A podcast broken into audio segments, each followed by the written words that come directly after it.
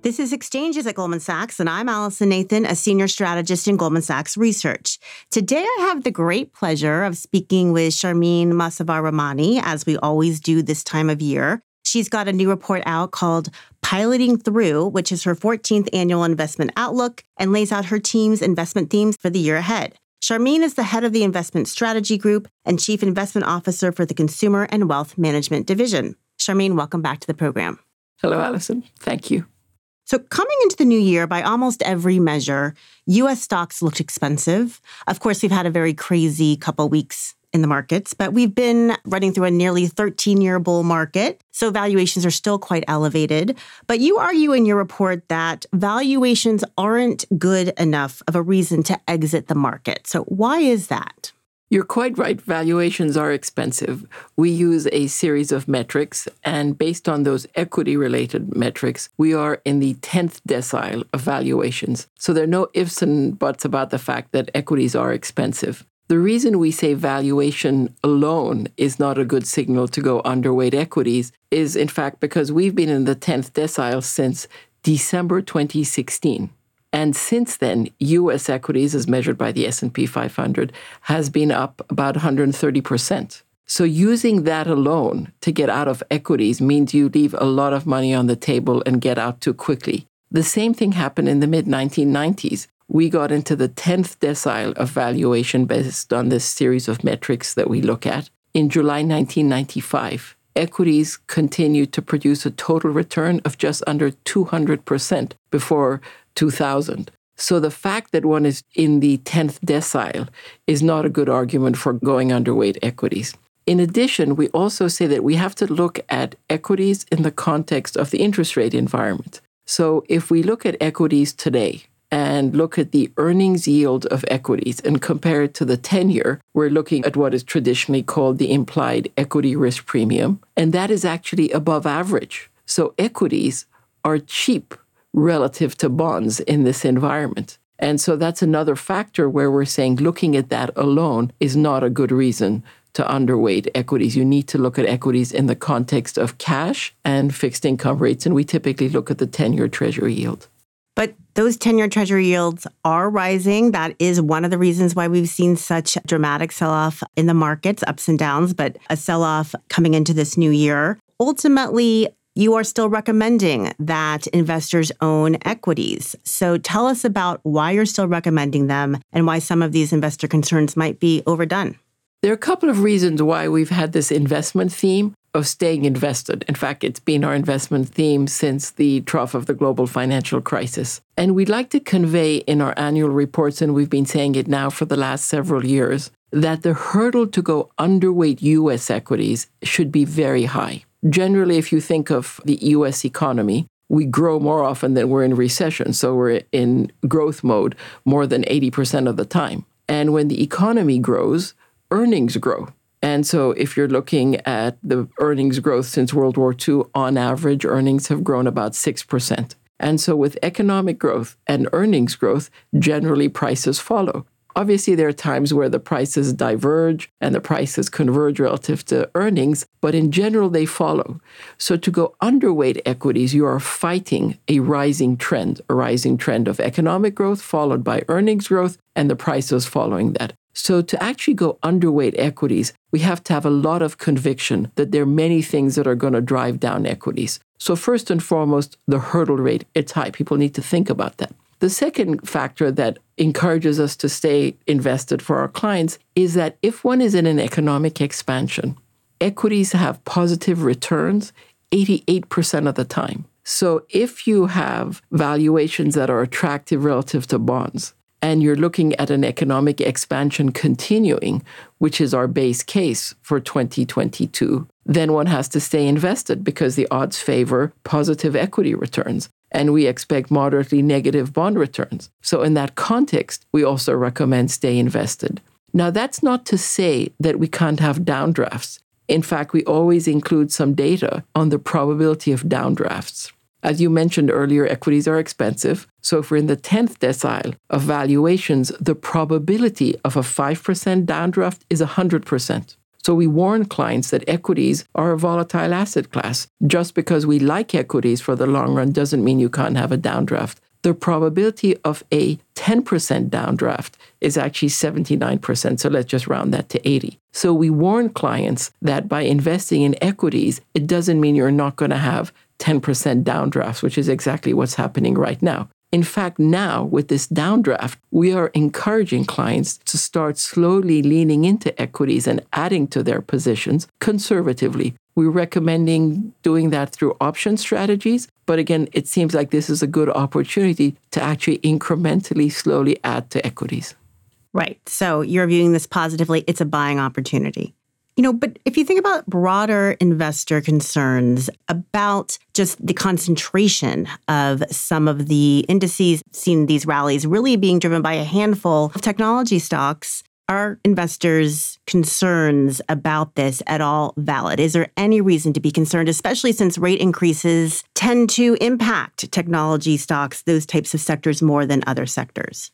One of the themes that has obviously dominated the headlines has been the concentration of the equity market. And there's no doubt that if you look at the top, for example, five stocks in the S&P 500, there are a much larger percentage of the market cap of the S&P 500 relative to what it has been in the past, including even in the dot-com bubble. But there are two things to consider. One is equity market concentration of the top, let's say, five stocks or 10 stocks, actually has no bearing on forward returns. You can run all kinds of analytics, all kinds of regressions, and there's no significance. The fact that the equity market is concentrated doesn't tell you anything about returns the subsequent 12 months.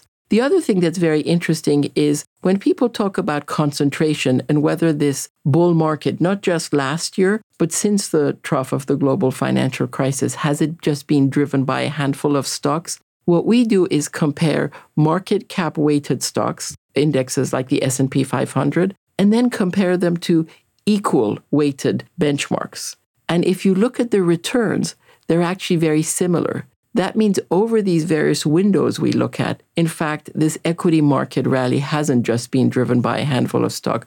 Take, for example, last year. Last year, US equities were up 29%. If you looked at an equal weighted index, it was up about the same. And if you looked at the median stock price, it was up about 27%. So the idea that it was just a handful of stocks that account for this return is actually factually not correct. In fact, the energy sector was the best returning sector last year. And if you look at the data since the trough of the global financial crisis, you actually see again that the median stock and the equal weighted equity indexes would be very similar to market cap weighted. So I think there's a little bit of a misconception about the risks associated with the market cap weighting of the top five or 10 stocks. So, given your advice that clients should stick with US equities, walk us through some of your return expectations relative to other assets and what kind of economic environment would need to underpin those returns.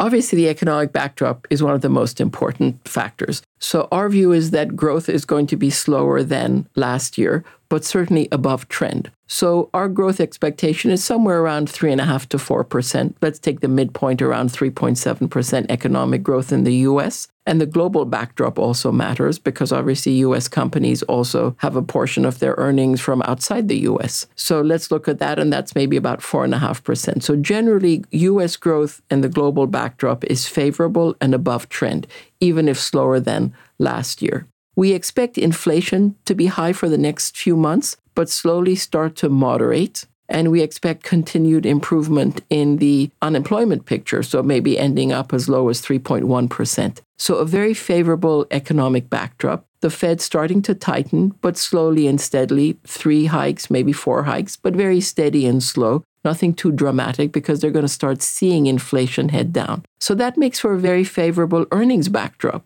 We expect S&P 500 earnings to be up actually about 12% we think the market is going to not be willing to pay as much as they did at the end of 2021 for the same earnings. So we expect market multiples, the valuations that you highlighted, to actually contract a little bit. So our base case for the whole year was about a 6% total return, including dividends. Obviously, from today's levels, it's up about 16%. One thing we always do for clients is think about a base case, a good case, and a bad case. Our base case has about a 65% probability, but we have a 20% probability to the good case. That was 12% for the whole year. But again, from current levels, we're talking about 20 plus percent kind of returns. So fairly attractive returns from today for equities. And you made a reference to interest rates rising. Our base case is the 10 year gets to about 2%. And obviously, that means bond returns are not going to be as attractive. So US equities will way outperform bonds in our view.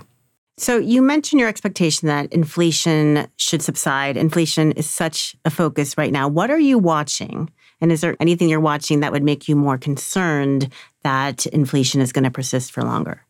We think of inflation in terms of the factors that we need to watch carefully fall into three categories. One driver would be goods, capital goods, vehicles. People talk about the inflation in used cars, for example. Then we look at inflation for shelter, and then we look at inflation for wages. Those are the three areas that we're focused on and we watch on a regular basis. We agree with our colleagues in the economics research department that we're going to see the inflation for goods slowly abate and decrease probably by the middle of the year. Shelter and wages are the areas where we think inflation will be a little bit more persistent. But actually, with higher home prices and with rates going up, which means mortgage rates will also go up, affordability will decline. And so we think that brings supply and demand into balance, and we're not going to see the same kind of price pressures. We clearly don't expect the same kind of inflation increases in the energy sector as we saw in 2021. Wages is where there's uncertainty.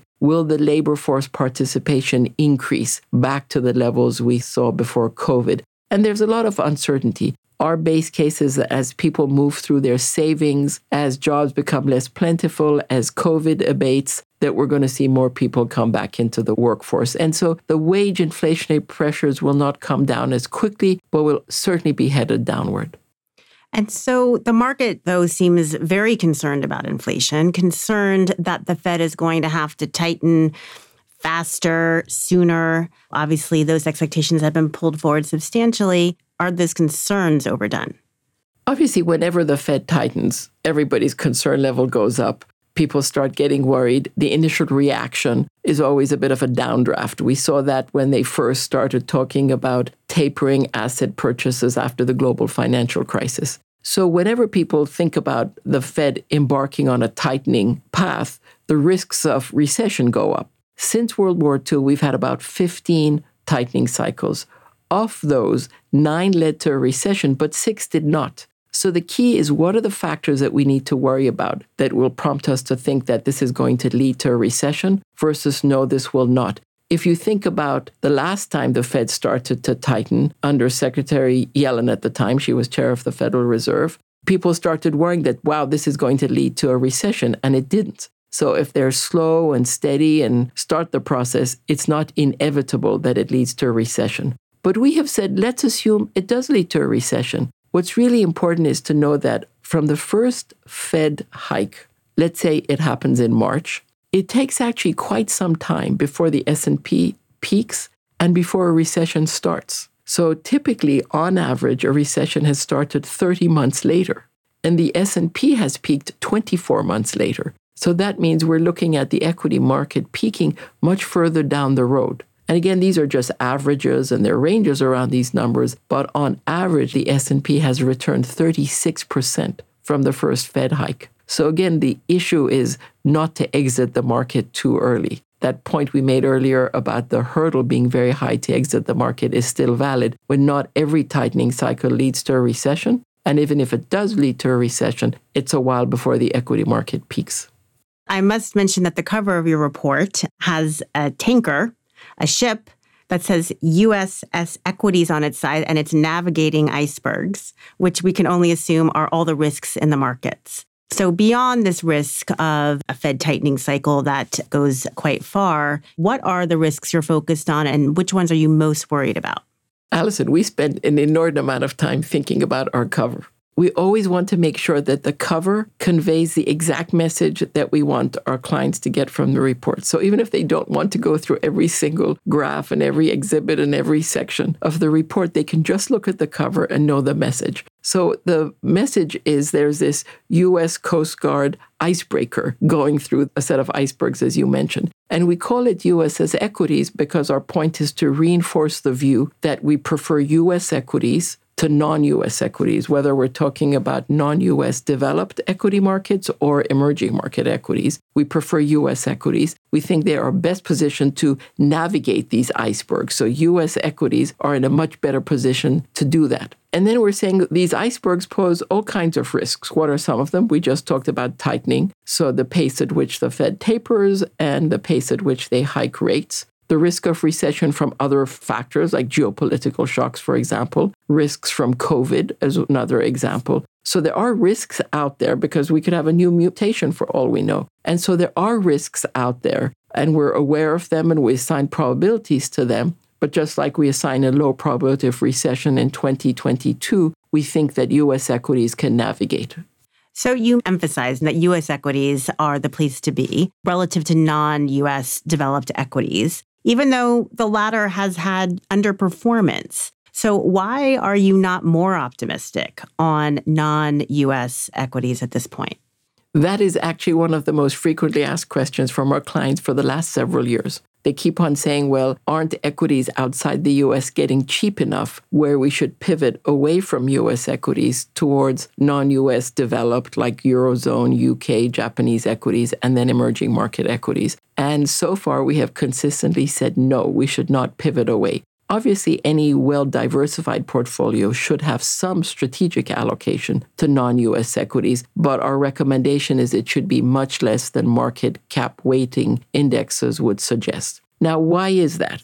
If you go back to, let's say, the peak of earnings in 2007, before the global financial crisis, and looked at US companies' earnings per share growth, and you compare it to sectors in EAFE indexes in emerging markets, US companies have out earned their counterparts across every single sector, with the exception of energy relative to emerging markets. So US companies actually out earn their peers quite substantially. And we're looking at a long enough window, and we're doing it before the global financial crisis so that nobody could say we're biasing the data by just looking at the trough of US equities. And so US companies actually out earn their peers quite substantially. And so, even though valuations are a lot cheaper and non US developed and emerging markets have lagged significantly, we still recommend having your strategic overweight to US equities.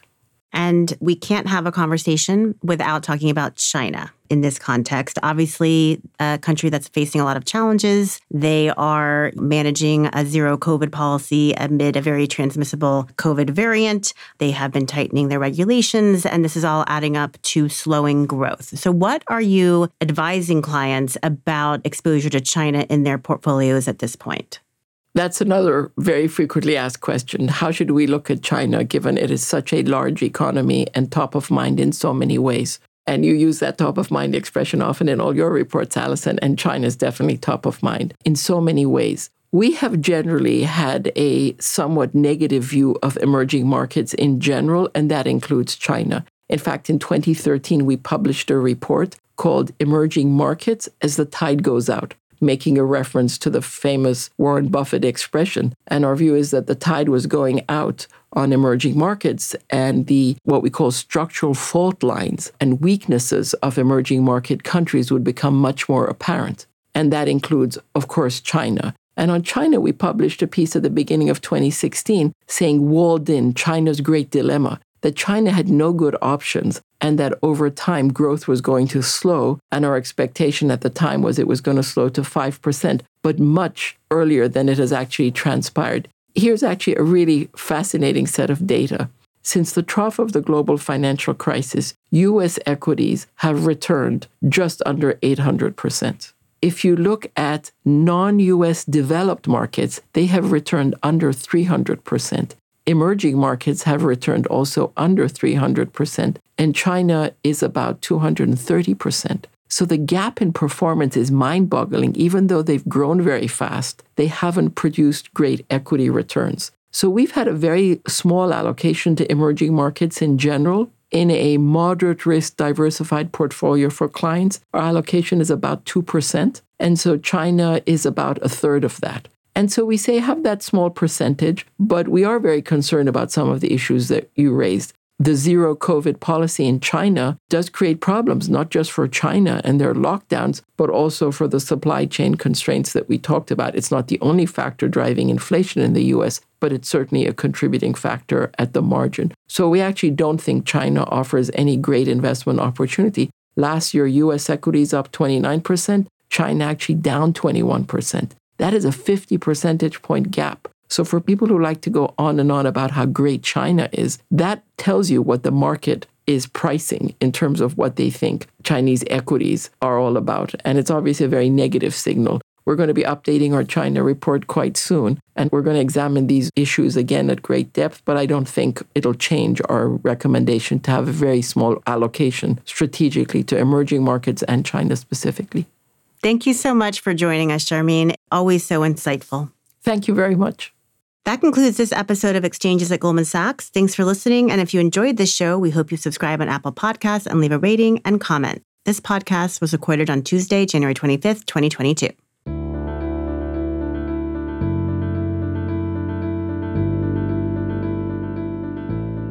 All price references and market forecasts correspond to the date of this recording. This podcast should not be copied, distributed, published, or reproduced in whole or in part. The information contained in this podcast does not constitute research or a recommendation from any Goldman Sachs entity to the listener. Neither Goldman Sachs nor any of its affiliates makes any representation or warranty as to the accuracy or completeness of the statements or any information contained in this podcast, and any liability therefore, including in respect of direct, indirect, or consequential loss or damage, is expressly disclaimed. The views expressed in this podcast are not necessarily those of Goldman Sachs, and Goldman Sachs is not providing any financial, economic, legal, accounting, or tax advice or recommendations in this podcast.